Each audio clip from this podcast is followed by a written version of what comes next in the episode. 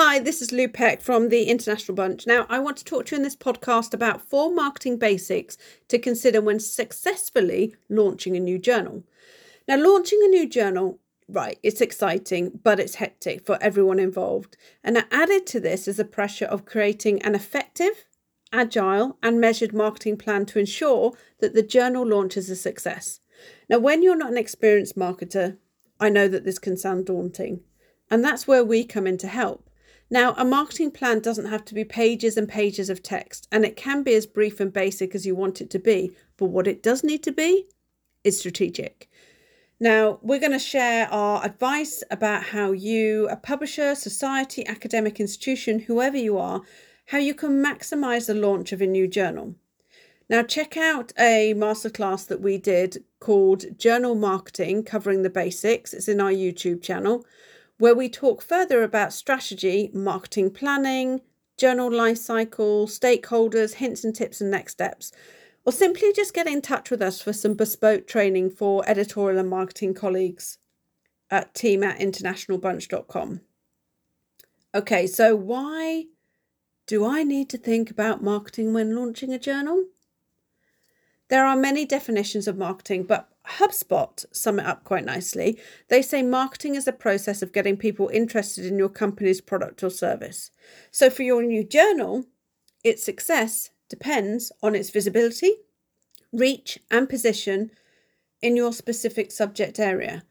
Now, having a carefully considered agile marketing approach is a smart way to help you achieve your journal goals because ultimately you can improve the journal's impact in your subject niche, you can disseminate key messages with your audience aligned to your strategy, you can improve the visibility of your journal and its articles, and you can encourage conversations around your journal articles and topics.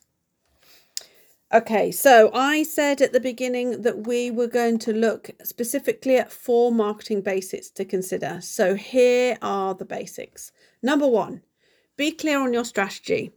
Before doing anything, it's important that you define your strategy and you have clear objectives where you want the journal to be in a specific time period. So, for example, where do you want it to be, you know, in its launch year or three years or five years? What's the vision? So, whether it's to maximize awareness or gain high quality submissions, you can then use these overarching goals to formulate your journal's objectives. There aren't enough hours in the day, so you actually you have to prioritize which are your top objectives and let's say just go for 3 of them. And that's what you're going to plan to do in that specific time frame in that year. What is the most important? Is it reach, impact, discoverability, quality, or accessibility? Like many that say to me, all of them. Well, as I mentioned, there aren't enough hours in the day. So you need to prioritize and say which are the most important for where the journal is in it in the specific part of the product life cycle. And your objectives, they have to be smart. What does smart mean? Specific, measurable, achievable, realistic and timely. Now, to ensure you can track the effectiveness of your marketing and adapt and change to the current landscape. That is incredibly important. But what does that even mean? Right, so I'm going to give you some examples to put it into context. Um, and I'm going to give you some examples for a journal launch, but also for beyond when your journal has launched. And you need them to be specific enough with a deadline and a way that you can measure them. So, launch, uh, let's say, the journal on the 1st of March 2021 to the global chemistry research community. I'm going to say journal here because I'm not going to give it a specific name. So the journal needs to launch by a certain date to meet the objective and to a specific community, and that is how it's measured as a success. Reach an audience over 1 million across social media through 2021 launch campaign on Facebook, Twitter, and LinkedIn. Now, here we've given the specific campaign, we've given the social channels, and also our key performance indicator, the KPI, which is 1 million. Uh, the next one is launch journal emails sent out 1st of March 2021 to existing institution relevant contacts to have a unique click to open rate above industry average at 15% and a call to action call to action to submit. Right, this is specific to an email campaign, and rather than focusing on click through rate, this focuses on those that are actually engaged and have opened the email and then have actually gone to click through. Uh, next one is XX, so a number of submissions to the journal in March 2021. March 2021 being the, the month that it was launched, and we're giving a specific KPI, which would be the number of submissions that we would expect, which would be for the first issue. Um, increased submissions from the US by 10% in 2021. So, this one relates to regional growth, and we have specific objectives about how to achieve this as well. Um, so, you can have some sub objectives underneath here. But this is actually quite an interesting one because when you say increase submissions from the US by 10% in 2021, this can be quite a high level objective that filters down through to the various different departments like marketing, sales, and editorial to have their own department led or level objectives to support the launch or to support that specific objective. Um, also, you can look at um, published 20% more articles in a journal than in 2021 than 2020. So, this is using a previous year as a benchmark and using growth as a key strategy here. Now, whether you're a small society or a, you're a large global publisher, you can only market your journal effectively with the resources you have available. So, keep in mind that what you're setting out to do is achievable, and realistic. Number two is identify your key messaging points and who your audience is. So, thinking about the following points, um, how will these guide your messaging and help you target your specific audience? Identify what the journal scope is and which niche it will resonate most with. What is the most important pain point or challenge your journal is addressing? Think about all the stakeholders, not just the researchers or the authors or the readers, but the advocates. Think about the librarians, the funders, your internal staff and colleagues. And finally, think about the public who are even more engaged in research than ever before. Align your key messaging with your defined strategy to ensure that you achieve what you set out to do and don't get sidetracked. Keep focused. Tell the story of your journal, engage, inspire, and motivate your community to get involved, and ensure that you're communicating to a global audience. Help your journal to stand out from the crowd and basically be unforgettable, not forgettable. Identify the best tools, platforms um, to effectively reach your target audience. So, when you're writing copy, it's important that you focus on the why first. Why are you doing what you are doing? Um, we have a previous blog post that we link to um, in the description here, and also we have a, a really good um, storytelling masterclass. Um, you can also get in touch with us for bespoke training at team at internationalbunch.com as well. We do um, training on storytelling. Okay, so uh, the third one is select your marketing activities. Now, it's time to think about your marketing activities and remember the magic ingredient of marketing is tailoring campaigns to suit your audience. So, copying what you've done previously for another journal just might not work. It may, but it might not. So, consider how you can best reach your target audience. What social channels do they use? Do they attend any events?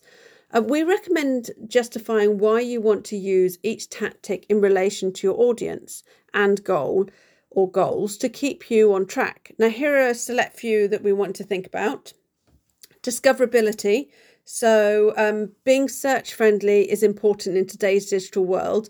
Um, make sure that the journal homepage and your articles um, contain up to date information and are search engine optimized. Um, for example, um, a really good stat that we found was Wiley states that more than 50% of traffic to Wiley's online library comes from online searches. So, getting this right can make a massive difference to your impact. Also, think about where is your journal content index and what directories um, is your journal on? How accessible is your content? Is your content aggregated? Uh, printed collateral, so traditional marketing tactics like printed promotional materials, posters, business cards, flyers, they can be key to raising the visibility of your journal at events and conferences. But do you know what? They can be hard to measure the effectiveness of. Many publishers are actually cutting back and reducing their costs and environmental impact by hugely um, stopping printing promotional collateral. So you really need to think carefully about what it is that you want to produce. I've seen enough things thrown in the bin at conferences to make me weep. Online media, so um, digital marketing is becoming increasingly important and it can result in better response times, um, improved customer interaction, and also provide clearly measurable results, which is great. Having journal specific social media accounts, they can be an effective way of um, getting your key messages out and also publish content. Uh, or having subject level social accounts so you can share the responsibility of populating social channels with colleagues, which can be helpful, especially because it can be so time consuming. So don't forget to include links to the journal homepage or individual articles within your post to make it easy for your audience to access. And once you decide on a social media channel, you need to be committed to it and have a strategy in place. Social advertising also gives you greater flexibility and more targeted approaches, and it may be worth considering. We have a series of hints and tips for YouTube, Instagram, Twitter, Facebook, LinkedIn, Reddit, and WeChat, for example, for you to check out. The link is in the description. Right, so the next one is promotions. Now, dependent on your strategy, you could be looking to have exciting and sought after promotional items at events, or maybe encourage opt ins to your um, table of content, your talk alerts, and journal newsletters through competitions and have giveaways. Just be mindful of the legalities around that, any kind of legislation that you need to be thinking around. Um, email campaign, send out a series of emails to your existing audience is an easy way to spread the message of your journal um, amongst your list of already relevant and engaged contacts. But do not send out an email to everyone in your list because you'll end up spamming people who aren't interested and you're going to increase the likelihood of opt outs and have poor engagement metrics. You really need to carefully consider who really wants to know and how engaged that they have been in your emails over the last year, say, for example, as um, a couple of ideas.